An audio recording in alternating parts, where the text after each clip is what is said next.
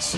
Bigs time. Bigs. With Mully and Haugh. Bigs time. The Bigs Report with Brad Biggs. Bigs time. Bigsy. His name is Brad Biggs. Brad Biggs talks football with you. Mully and Haugh, Chicago Sports Radio 670 The Score. Brad Biggs, the football man of the Chicago Tribune, a long time contributor to the station and a valued friend. And he joins us now on the Signature Bank Score Hotline. Signature Bank making commercial banking personal. Bigsy. Morning, Brad. Morning, boys. What's going on? Well, um, obviously the Bears have a new team president, and uh, and he will be introduced uh, on uh, on Tuesday, I believe. But we've already heard from uh, some of uh, the key figures, Kevin Warren leaving the Big Ten commissioner's role to be the president of the Bears. Uh, what is your take on that? Any surprise to you? Do you believe it's the right hire? No, I don't think there's any surprise because when you heard his name out there as a candidate, you looked at it and you said, well, here's a guy who uh, has some unique qualifications, spent uh, a long period of time with a team that built a new stadium and and uh, actually built a new uh, uh, facility as well, a headquarters. The Bears don't need one of those. They've got one of the nicer ones in the National Football League. They are in need of a new stadium in Arlington Heights. And while Kevin Warren uh, didn't spearhead that project, he was no doubt involved. I think Lester Bagley was the guy in Minnesota that sort of oversaw the uh, push to eventually get the Vikings in U.S. Bank Stadium and out of uh, the Metrodome. But it the level Kevin was at clearly he played a role in it. And then in talking to people in Minnesota, one of the things that he did do was a ton of work uh, on sponsorship deals. You know, they they've got a bank with its name on the stadium uh, with other major sponsorship deals that uh, wound up making the Wilf family, the ownership group in Minnesota, uh, loads and loads of money. So you've got a guy who can come in and hit the ground running at Halas Hall as the Bears pursue a move to Arlington Heights, and he knows how to navigate these circles. He knows how to navigate the National Football League. I think 22 seasons uh, in the NFL. So a lot of experience that um, can, like I said, he just he gets going right away. This isn't someone who's new to football, but has worked in professional sports or has been involved in a major construction project, but is new to the National Football League. Um, this guy uh, is going to have contacts and um, and ought to be able to lead the Bears into the future uh, that involves uh, obviously a new stadium. That's the plan, right? that has got to be priority one, Brad, but it's not all that he will be in charge with doing. He comes in as the team president, replacing Ted Phillips. If you had to do, write out what the job description was for the team president of the Chicago Bears and how involved that person may or may not be with the rest of the operation, the football operation, if you will, how would you describe the job and also the hierarchy now in the way that you understand it? Yeah, now it's back to the uh, general manager reporting to the team president, who reports to George McCaskey. They had uh, sort of altered that um, tree, if you will, in the past uh, 12 months. It had always gone that way through Ted Phillips and then to uh, George McCaskey. And, in the past year, they had Ryan Poles reporting uh, directly to George maybe because they knew it was uh, Ted's final year. Uh, but it sounds like football stuff will now go through Kevin Warren, which that is going to be new for him. In Minnesota, I think he clearly was qualified to become uh, the team president of the Vikings, but the Wilf family um, wanted to have a separation between the business side of their operation and the football side of their operation. So Kevin Warren uh, got up to the COO level, which was basically putting him over the business side. But in in in the Vikings organization anyway, there is a um, there is a dividing line between uh, business and football. At Halas Hall, it, it's all going to funnel up um, into the one silo. Uh, you know, Dustin is wondering uh, if there will be any football decisions made by Kevin Warren. I, I think that uh, we'll learn more about the entirety of his role, but I would imagine that that uh, he fits into the hierarchy ahead of the general manager. But they will allow Ryan Poles to do his job of putting together a football team. Yeah, we got to wait to hear on this, but I would imagine you the you, you empower your general manager to run your football operation. You know, I don't I don't think Ted was you know actually making a lot of football decisions uh, at Halas Hall. Now Ted was uh, certainly heavily heavily involved in search processes that hired uh, general managers and coaches for the Bears, but I don't think Ted was uh, putting in his two cents on free agency uh, or the draft, and and I can't imagine uh, that Kevin's going to be in a position to do that at least anytime uh, soon. You, you want your football people uh, to run your football operation, and, and as I said, in Minnesota there was a there was a, a, a, a dividing line between their business operation uh, at the Vikings and, and the football operation. I'm sure Tuesday at noon, Brad, Kevin Warren will be asked about his stated ambition or presumed ambition that he wants to one day be the NFL commissioner.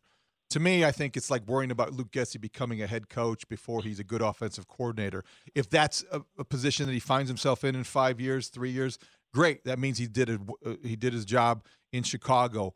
What is your understanding, number one, of his ambition, and how do you feel about? him coming to Chicago if indeed he still wants one day to be the NFL commissioner? Yeah, I've got no idea. I mean, I've never spoken to the guy, so I'm not going to pretend to have any um, any knowledge of what his ambition or goals are. Uh, Kevin Warren's 59 years old. Roger Goodell is 63 currently, and it would be my opinion that um, the NFL owners would be looking for someone uh, younger than Goodell uh, when they get around to hiring a new commissioner, which which I don't believe is going to happen anytime soon. I don't think uh, that they would look for some um, candidate that was that was only uh, four years uh, Goodell's junior. That that just doesn't um, really make a lot of sense. The the next move you would think they would make for a commissioner would be trying to uh, identify uh, somebody that could come in and, and be in the role for, you know, a decade plus. Goodell's been there uh, quite a long time. You know, one of the things that we talked about is that, you know, obviously um, uh, Ed McCaskey is gone. Virginia McCaskey just celebrated her 100th birthday. Her children are uh, are the owners of the team and the, the grandchildren of uh, of George Halas, and and obviously they um, they are still in ownership. We keep hearing rumors about who could be the next owner. When will the Bears sell? Will it will it last to the the great grandchildren who would be, I believe, um, you know, forty plus in number at this point? Um, what are what is your take on how long this job will be for Kevin Warren and do you think he had to talk about that with George before accepting the position? Yeah, I would think Kevin Warren would want to know what ownership plans are uh, for the uh, immediate future and then down the road a little bit. Those are natural questions when you talk, especially when you talk about a guy who, you know, left a pretty good job, right, at the Big Ten office uh, where he got a lot done. I'd I'd want to have some clarity in terms of um, the direction of the organization.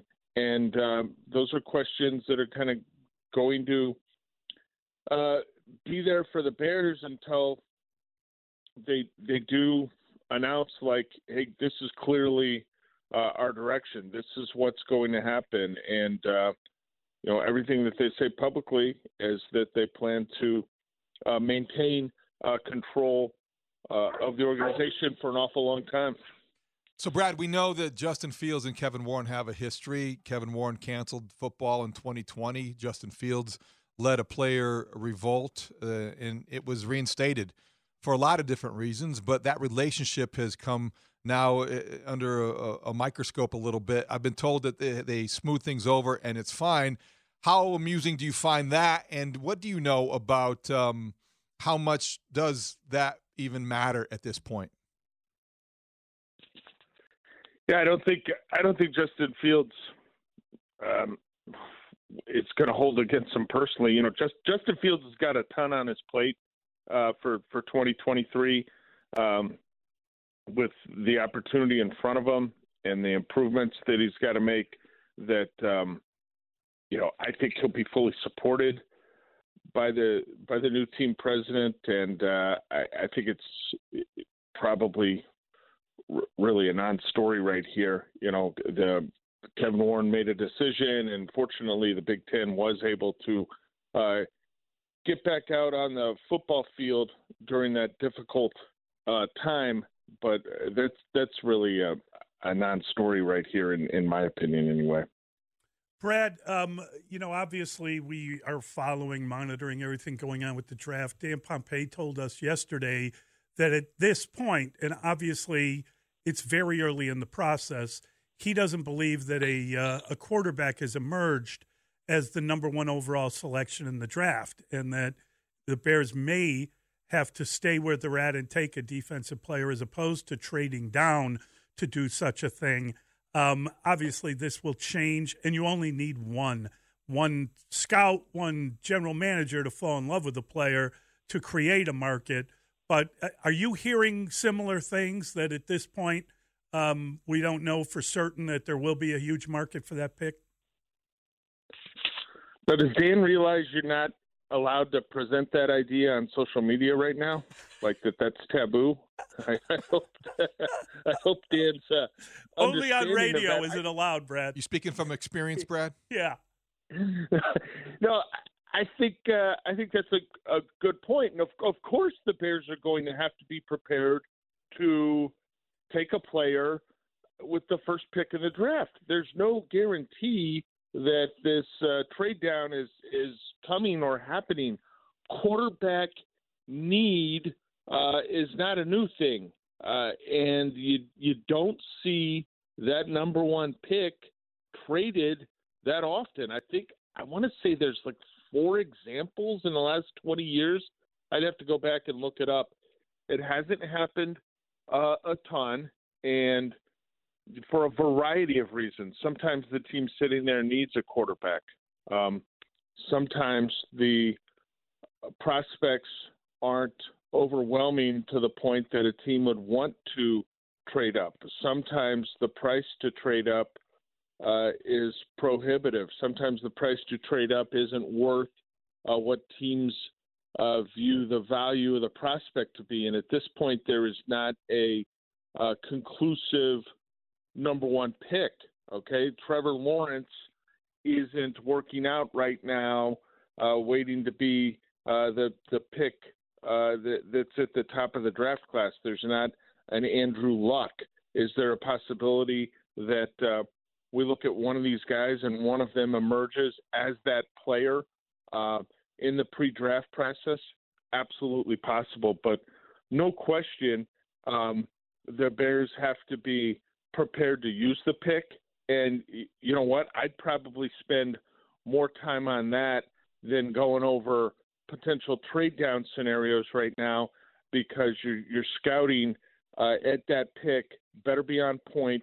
Uh, you better know everything you possibly need to know about that player, and then you deal with the the trade down possibilities as uh, as they come your way if they come your way. Yeah, it, I mean it's it's like people have concluded that uh, this pick will definitively be traded and will be traded for some just um, insane bounty of picks and and uh, um, all pro players, and I, I don't think um, that's uh, a given at this point, and, and I would tend to uh, agree with Mr. Pompei. To your point, in the 25 years, this is a big sample size, since 1997, the number one overall pick has been traded three times before the draft. If you count Eli Manning being drafted by the Chargers and traded to the Giants, yeah, that would be count, four. Yeah. Well, okay, fine. Yeah. Well, let's, we won't quibble about that, Brad. The point is, three times since 1997, the number one overall pick has been traded 97, 2001, and 2016, which was the big, uh, the Goff. most recent one, Jared Goff, and that deal. So it's the exception, it's not the rule. Right, and it, but you you would never know that if you were just kind of listening to the narrative uh, that's out there right now. Um, how many out of those 25 years, and there'd be no way of knowing how many times were there um, legit, uh, reasonable offers that teams got to trade the pick, and they said, "Hey, you know, uh, thanks for the uh, thanks for the call. Uh, you gave us something to consider here, but we're going to stay put." I, we, there's no absolutely no way of knowing. Um, it's possible the Bears have options. I, I, I do know this: if they don't have options to trade that one, there will be a, a whole slew of uh, trade down opportunities throughout the rest of the draft for them to add more uh, draft capital. But but they better they better operate as if they're going to have that pick and they're going to use that pick, and they better have answers on every guy that could potentially uh, be selected with that pick. Yeah, uh, you know, we were having an interesting conversation yesterday because when you think about it, you got two kind of premier defensive players at the top of the draft. You got Will Anderson, the the uh, the pass rusher, and you got the uh, the the three technique guy, the guy that could step in and uh, and Jalen Carter and be that engine that you heard the the coach talk about. Which of those are the more valuable position? Wouldn't you want Will Anderson as a pass rusher over a defensive tackle, especially if you could sign someone to help at defensive tackle somehow in free agencies? There could, there's a couple of guys that could be available. I think the more difficult one to find is the three technique tackle. I think they're a little more scarce.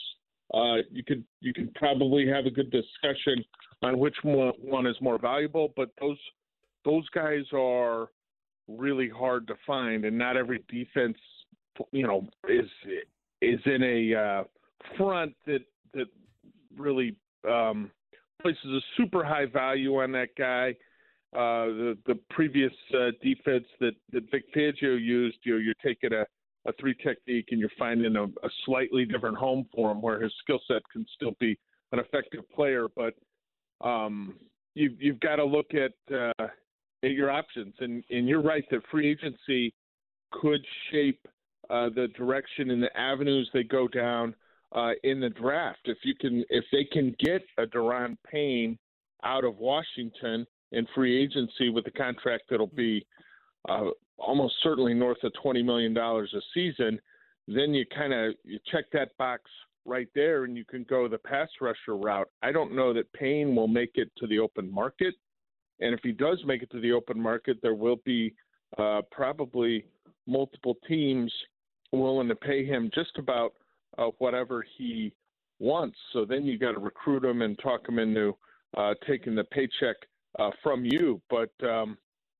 it's it's a good conversation. It's it's almost uh, it's almost a toss up to me, Mully, when you talk about that that three technique position and the edge rusher. Um, you you want you you have to hit a home run with this pick if you're picking there. Okay, you absolutely have to do that. So I think you're going with the in this situation you would be going with the better player. It is a good conversation. It's going to continue. I also want to get back at some point, Brad. We can't do it today. We're out of time. But like, I don't necessarily agree with you that the Bears should be motivated. They have to be prepared. But I would think that if they had their druthers, they would trade down, not make the pick. I, I don't think standing Well, uh, pat ma- helps them get better It- over the long haul. It's so complicated because you know there are a lot of teams that need a quarterback. There are also quarterbacks that are going to be moving around the league, right? So what you don't know, like if, veteran. Yes. That's the first. That's the first box you're going to be looking Right. to. you know, which team takes care of that need with a veteran, with Yeah. a with a Carr? What what happens with Tom Brady? Mhm. Where does Jimmy Garoppolo go? Um, so that that's going to be interesting. And then you're going to have some of these quarterback needy teams, guys, that will look at where they're at, will evaluate the possibilities this year, understand what it might or might not take to trade up to get the guy, and say, you know what, we're going to come up with this bridge option. We like the 24 class of quarterbacks Yes. better.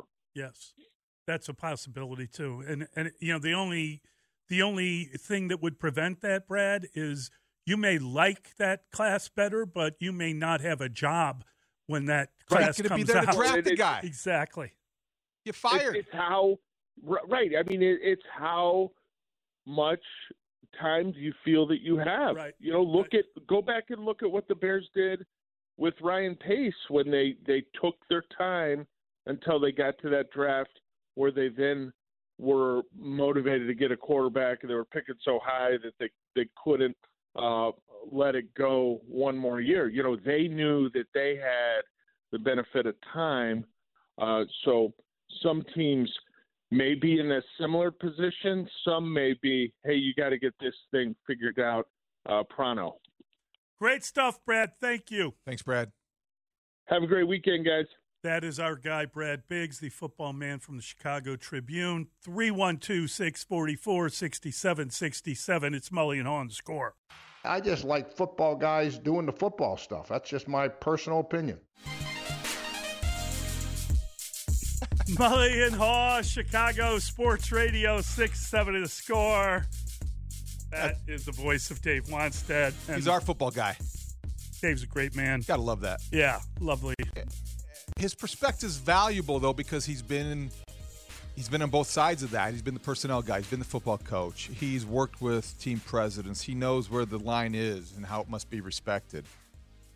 But I think it's overstated if you're worried about Kevin Warren going in there and saying you need to take Bryce Young, you need to take Jalen Carter.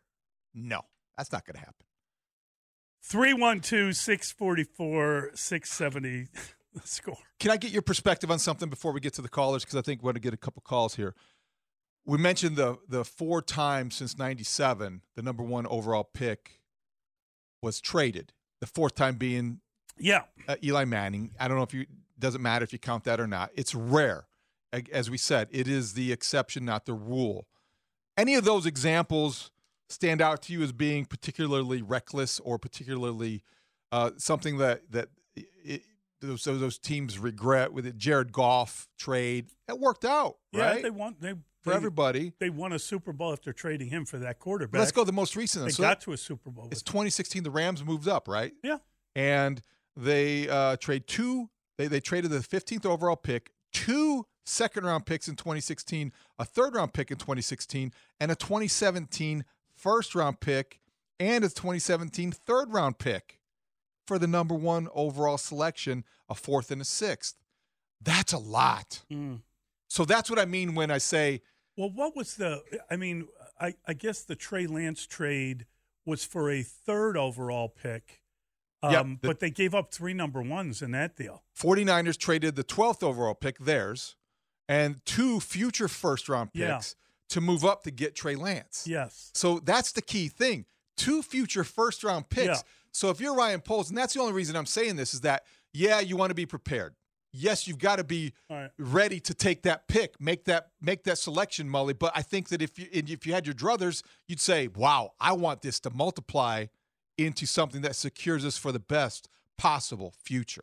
And I just I'm trying to remember who Miami took. Did Miami take that 12th pick and they used it to trade up for? Um, The Dolphins used those three first round picks and they drafted Jaylen Waddle and they traded Yeah. for Tyreek Hill and Bradley Chubb. but they they traded up with that with that 12th pick to Yes. get to six to take uh, Waddle. Waddle, and then they then they used the other two picks to get they put in the bank. additions, This is our and- draft bank. and they're still going to lose in the playoffs because they got to go to But. Buffalo, and two is not. but they got there Yes, with the first year head coach.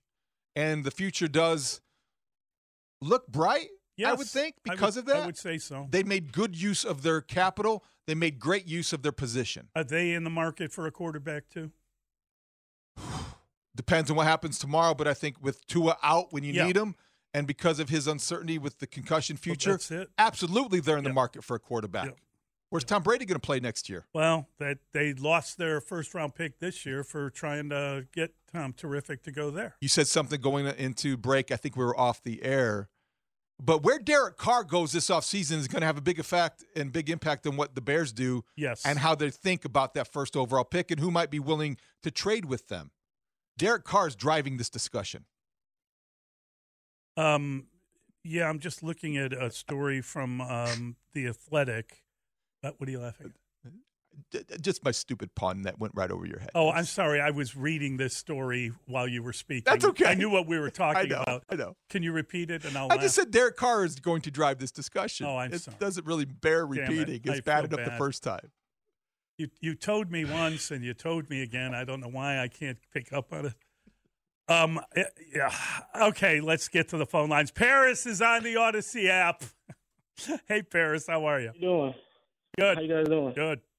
Uh, um, I don't know if it's been said, but um, being as a black Chicago Bears fan, I want to applaud the McCaskeys by uh, you know, letting the league know, like you know, for a lot of years we've been getting this thing wrong, and we might not have been having the best track record ourselves and giving minorities a chance if they're you know qualified for the job. So you know, I want to shout them out for that. Um, another thing. I think uh, Flus is doing good, but it's kind of hard to watch the and Peterson, both in the playoffs, guys we could have had. Uh, Justin Fields, he's our guy. He's our number one player. He's our franchise. I think old tackle, the best left tackle in the draft, is more valued than an edge rusher and the tackle, especially we can't protect at all. And uh, D Hop is out there. I don't know what it takes. We got Right. a lot of draft. We got a lot of money. Go get him. Right. Thanks, Um, Paris. Good phone call. Yeah, and and I mean, you think about it, Paris. So you know, the Bears have hired their first black president. They have a black general manager. They have a black assistant general manager. They've got a black quarterback. And they made history with Lovie Smith. Yes. Because they were one Well, of, they actually they made- got to the Super Bowl with was it Willie Thrower? Who was the who was the player that was the first ever black quarterback in the NFL? Was a Chicago Bear, I believe. Back uh, in the day, Yeah, right? Yeah, Willie Thrower. That's a good. That's a good name. So there's a lot of precedent there for this unprecedented move. Yeah. In terms of organizationally, yes, something to be proud of. Uh, I, I uh, one also he said about the left tackle being more valuable than the edge rusher and the defensive tackle. That's a long. That, that's a debate that could go on for months, years. I don't know that I agree, and I think it depends on the draft class. Mm-hmm. I think if you got Orlando Pace at the top of that draft, absolutely that's a case. You can make that argument. This year, Peter Skoronski might be the first left tackle off the board, the Northwestern kid, Yes. versus Will Anderson. With due respect to Peter Skoronski, a local guy that would be a great story if he ends up in Chicago, I'd take Will Anderson. Yeah, I I think um, I mean Paris is right. The Bears need better protection. Um, I saw that PFF listed uh, Braxton Jones as their twelfth rookie this year. I think that's awful high. Um, he did play in every game, and he played every snap, I believe. But I, I, I don't know. I mean, he Let me ask you this. make another step. You watched every snap of every game, yes. as we both did, and we Yes. watch a lot of NFL. Did Braxton Jones' performance scream at you that he's one of the top 12 rookies in the league? No. Thanks. I just No. these numbers, these analytics, I, I, I know they mean well, and sometimes they're used to to prop people up and maybe make evaluations where you tear people down. But I think sometimes you have to take them with a grain of salt, and this is one of those times. It's that's the old uh, you know three guys are taking target practice. One guy misses by three feet. Next guy comes up misses by three feet the other way, and the third guy jumps up and down. I got a bullseye. That's uh, Thank you. that's for Dan Bernstein. Let's get back to the phone lines. Frank is in Mendoza. Hi, Frank. Hey, Mully, how you doing? Good, buddy. Good. Big, big. Uh, anybody that went to Quigley South High School, I got to listen to every morning. All right. sure. Thank you, buddy. Go and be a fisher of men. hey, my question is after listening to you and Brad Biggs, um, when do players hit free agency? Is it before the draft? You know, the guys that get. Yes. Uh, yeah. It's after the season, before the draft. I, I, what is the exact date? There's the calendar is out. when the league we'll- calendar begins. Yeah, we'll look we'll look that up for you. But it, it is it's pre-draft. So you you know you make your moves in the uh, free agent market. It can set you up for the draft, and uh, you know it, it just underscores what you're going to need in the draft.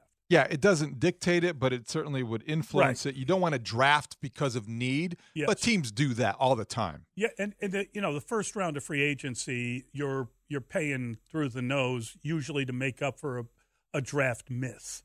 NFL free agency officially opens March 15th. Okay. The tampering period, I think, begins March 13th. So that week is when you want to pay attention to exactly how Ryan Poles begins to spend the small fortune that he has to spend. Let's try Joe. Joe's in Aurora. Hey, Joe. Hey, guys, love your show. I wanted to make a comment here. I think the Bears were better off keeping the second pick because I think they know they need defense. So if they were to keep the pick, they would pick defense. But if they would have, if they would have had the second pick, I think they would have had the same good offers like when they drafted Trey Lance a couple years ago. That's my comment. Thank you guys for having me. Thank okay. you for making the call. I could not Thanks, disagree more. you always want to have the best possible value and be in the most enviable spot in the draft. Um, yeah, I, I, listen, I think, though, to underscore his point, the reality is there are players in every round of the draft. There have been undrafted free agents, John Randle, who have been Hall of Fame players. You you can find players if you know what you're looking at and if you're good enough at that job. Absolutely so, true. Absolutely true. Yeah, that's a I, good point. But I, but, but, it is you, you are more likely to get the best player when you have. Well, let's just pick. close the loop because of the first yeah. overall pick we talked about coming in. With the Rams traded the in the Goff trade as as the Titans, as our guy Ryan Porth points out in texting texting me here. Yep. They parlayed that number one pick into Jack Conklin, Derrick Henry, Corey Davis, and Jonnu Smith. Wow. Okay, that's a pretty good haul. Yes, all right. And so when you look at what the the capability of a good general manager to take advantage of that number one pick and to multiply it into players that were going to make your franchise different. That's why you want to be at the top, not number two. All right, we've got to get to Joe Fortenbaugh. We're going to find out who's going to win these playoff games. I can't wait to learn if uh, if the Minnesota Vikings are going to be huge winners, as somebody predicted earlier, or if uh, maybe that's going to be more competitive than uh, than indicated. like we'll talk to Joe. Predicted. Well, I don't know. I, I kind of I'm turning on that. I'm turning on myself a little bit, but uh, but hopefully Joe will will straighten us out. It's Mully and Haugh on the score. Derek Carr is driving this discussion.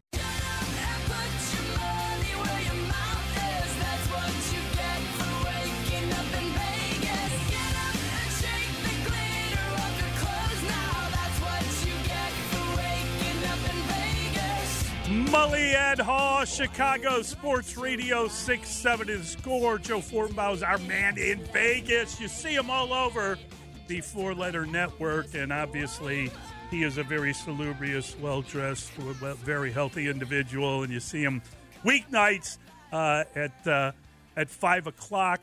Uh, always fun to see the Daily Wager with our guy, Joe Fortenbaugh.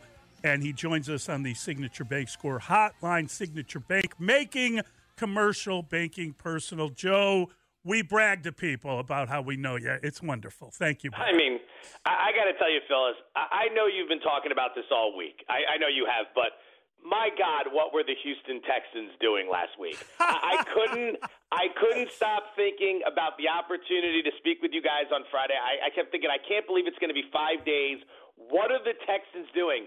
Credit to the Bears, did exactly what they needed to do understood the situation and the assignment. But old Lovie Smith apparently still has some love for his good friends in Chicago, converting fourth and 12, fourth and 20, and then he goes for it on two. Like, what are you guys thinking as you're watching that? That he knows he's getting fired, that he's going for two, and he's going down swinging. I mean, yeah, that's. I I just can't imagine being Houston and allowing that to happen two years after the Jets won two of their final three games and blew it going after Trevor Lawrence. Like they're stuck with this Zach Wilson mess because they wanted to win two of their final three games like idiots. No one remembers the wins. Nobody cares. They're stuck with Zach Wilson. Here's Houston now in a situation where they did the same thing. They won two of their final three games, and now they're going to jeopardize the number one pick. You guys are in a great spot. Pick the guy you like, trade the pick for more assets. It can't be better in Chicago right now in terms of building for the future. Yeah, and they and they have more money than any other team. They have about 110 million, so they control the offseason, be it you know they're on the clock with the number one pick, and they also have uh, a lot of money to to go buy some players if they so choose. And quietly, you got to love the fact that Aaron Rodgers is all wishy washy about what he's going to do with his future. I'll tell you what, the Bears having money, the number one pick, and that guy possibly leaving the division. Dare I say 1985? Dare I say? Wow, you just did, Joe. Okay, they want to get to, back to the playoffs. They begin this weekend. It's Super Wild Card Weekend. Let's get started. All right, I'm going to go in chronological order, and I'll let you know which ones I like more than the others. San Francisco is the first game up, laying nine and a half, total of 42, as they're going to host the. Um, who are they hosting here? The Seattle, Seattle. Seahawks. Yep. Probably should have had that note ready for the uh, opening of this conversation. Be careful with the weather here. This is the game that's expected to have the worst possible weather. We've seen a lot of under money on this one so far. Rains in the forecast, winds in the forecast. I have laid the nine and a half with the Niners. It's one of my favorite bets this weekend. You can give them any weather you want. They're built to play in bad weather. Elite defense, excellent running game. Seattle's been a great story, don't get me wrong, but over the last eight games of the season, they went three and five, beating the Rams twice and the Jets once. They haven't beaten a team with a winning record since October. That was a home game against the Giants, who were playing their third road game in four weeks. The Niners beat them twice this season, both games by eight or more. The Niners have won 10 straight by an average of 16 points per game. I do not see this being all that competitive. Wind is really going to hurt Geno Smith in that offense, and there's not much else they bring to the table, so I will lay it with the Niners. Game number two, Saturday night, Chargers laying two, total of 47 and a half against the Jaguars. A lot of people having trouble trying to figure this game out. I like this game. I'm playing the Jag, or excuse me, let me be clear. I'm playing the Chargers. I'm laying the points here. I think people have soured on the Chargers because those idiots were in Denver last week playing all their starters for some ridiculous reason, and then everybody's getting hurt. Then this moron coach this week is asked about the Mike Williams injury, and he tells everybody rest is the most important thing. Well, why don't you rewind five days ago, bonehead, and, and rest him in that game rather than rest him during the week? What are you thinking? Regardless, I think they're in a situation here where styles make fights, and this is a bad stylistic matchup for Jacksonville. All right, Jacksonville's in a situation where they have a lousy pass defense, and the Chargers throw the ball more than anybody except Tampa Bay, over 40 attempts per game. The Jaguars have been better on offense, but the Charger pass defense has gotten elite in the last eight weeks of the season. They've gotten much better. I think it's a bad matchup. I'll play the Chargers. Buffalo laying 13 and a half, total of 43 and a half against Miami. Looks like it's Skylar Thompson. Almost impossible for me to make a case for the Dolphins. I'm going to play a specific prop here. It's the Dolphins team total. Will they score more or less than 14 and a half points? I'm going to go under. Oh. I think it's going to get cold. I think Buffalo's going to jump on them early. I think no Tua Tagovailoa. That team kind of realizes they're a big long shot to win this game and to advance in the playoffs. And I think as it gets cold and the game gets out of hand, they're going to want to get the hell out of there and go on vacation and, and get as far away from Buffalo as possible. I don't see them scoring 15 points with Skylar Thompson. Minnesota laying three, total of 48 and a half against the Giants. I'm going to play Big Blue here. These two got together three weeks ago in Minnesota. Vikings won by three in a game where the Giants were minus two in turnover differential and three of 11 on third down. You improve that a little bit, you win that game. All right, Minnesota's defense is awful, and the Giants are going to be able to run the ball. They averaged six yards per carry in that first meeting. You can run the ball. You can keep Justin Jefferson on the sidelines. They basically have two weeks to get ready for this game because they rested against Philly last week. So I will play the Giants. Cincinnati nine and a half, total of forty and a half against Baltimore. Bad quarterback situation for the Ravens. I know some guys still lining up on Baltimore if Huntley plays. I think Cincinnati your best bet here. I don't have a lot going on. Six point teaser. You can go ahead and tease them with the Niners if you want. If you're a big fan of Tampa Bay, you can tease them with the Buccaneers. If you disagree with me and you like the Jags, you can tease them with the Jags. That's the play for me there. Not a whole lot of action. And then Monday Night Football, Dallas two and a half, total of forty five and a half. I'm going to play the under in that matchup. Uh, I, I cannot lay the points with Dallas on the road and turnover machine Dak Prescott at quarterback. I, I can't take Tampa Bay. They've been terrible this year. They're only in the playoffs because the division stinks. Tampa's offense, 25th in scoring. Tom Brady's the quarterback of a team that has scored 30 points two times in 17 games this season. So I like the under there with the Dallas Tampa game on Monday. I, I love what you said about the Giants because we have a uh, we have a difference of opinion. David seems to think Minnesota's going to win in a rout. Yes, and I'm taking the Giants. Big. Well, I'll tell you what. You, you put those two together basically their records in one score games and their negative point differentials, which everyone's been talking about all year. These two are a match made in heaven. This is the game that ends the civilization as we know it. You can't put these two teams together and expect any sort of uh, normal result. So, yeah, a Minnesota blowout. I'll come on next Friday, David. I, it would not surprise me. A Giants blowout a tie and they cancel the game, they could do that. I have no idea. With these two, you never know all season long. These these one they're they're such anomalies, but I do think there's a reason Fox put that game exactly where it is. That that that game is has the potential to be the most fun game of the weekend. Great stuff, Joe. Uh, well, a lot of texters are reminding us to mention to you that uh, San Francisco in the rain lost to the worst team in the league. That's the right. opener against the Bears was a Ah, yes. Ah, yes, yes, yes, yes. The game that eliminated me from Survivor. I lasted a, a full 60 minutes this season. Never, never, never. You can't slip one past the good people of Chicago. Thank you, text line. That's uh, that's exactly how I wanted to end this conversation. Thanks, Joe. Great stuff. Joe, you're the best. Love you, fellas. Go Bears. All righty, Bears with all the money and all the picks and all the fun. Just no playoffs. Justin Fields, that was the highlight of his season, he said, beating the Yes. San Francisco 49ers. Well, the the dive in the water. that was it. Yeah, wasn't that, that was that was the portrait. That was Yeah. the the image. That's when things. That's when everything seemed possible. yeah, I know. Even a ten game losing streak to end this. Imagine the character they built up though during that 10 game losing streak. They learned how to win. Mully and Haugh, Chicago Sports Radio, six seven to the score.